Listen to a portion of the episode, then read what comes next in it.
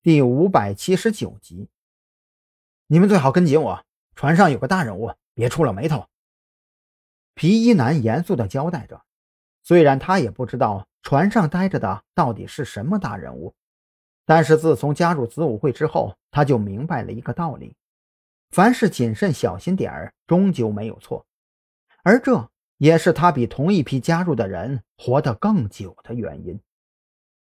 彭璇不置可否地点了点头，心里却是没有当回事儿。催眠师在子午会组织内的地位很特别，只要不像童宁那样太过于傲然，一般来讲出点小差错都会被一笑而过。毕竟催眠师太过于稀少，太过于珍贵了。张扬依然装作迷迷瞪瞪的样子，和彭璇保持着两步的距离。在皮衣男带领下，沿着七拐八拐的通道来到一处舱室。上边的意思是你们先在这住下，具体安排可能要等等。岸上出了点事儿。皮衣男耸肩苦笑：“那些不靠谱的外围又惹了大麻烦。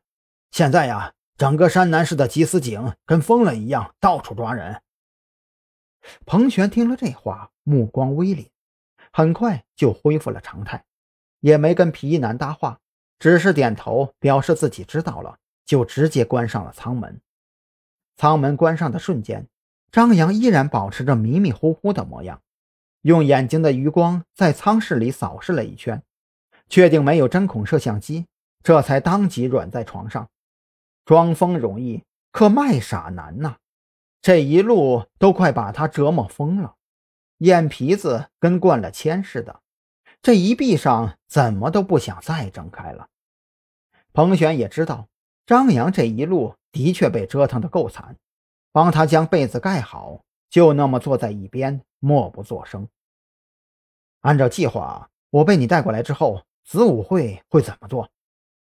张扬却是没有心情睡觉，他躺在床上闭着眼，低声开口问道。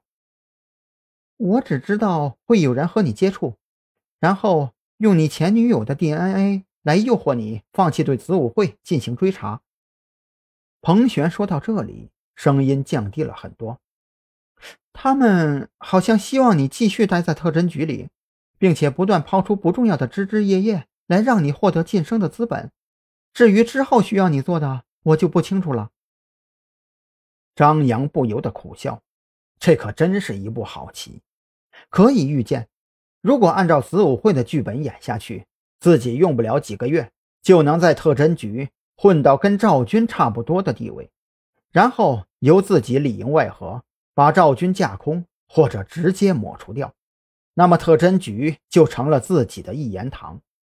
如此一来，负责抓老鼠的猫就成了老鼠的手下，这可真是，哼，痴心妄想。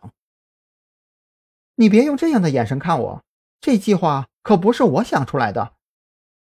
彭璇注意到张扬目光中浓郁的嘲讽，当即皱眉冷哼道：“行了，咱俩也少说两句，趁现在睡一会儿，养足精神，等一会儿见机行事。”张扬没有跟彭璇掰扯这种无聊的话题，说完这话就默不作声地假寐起来。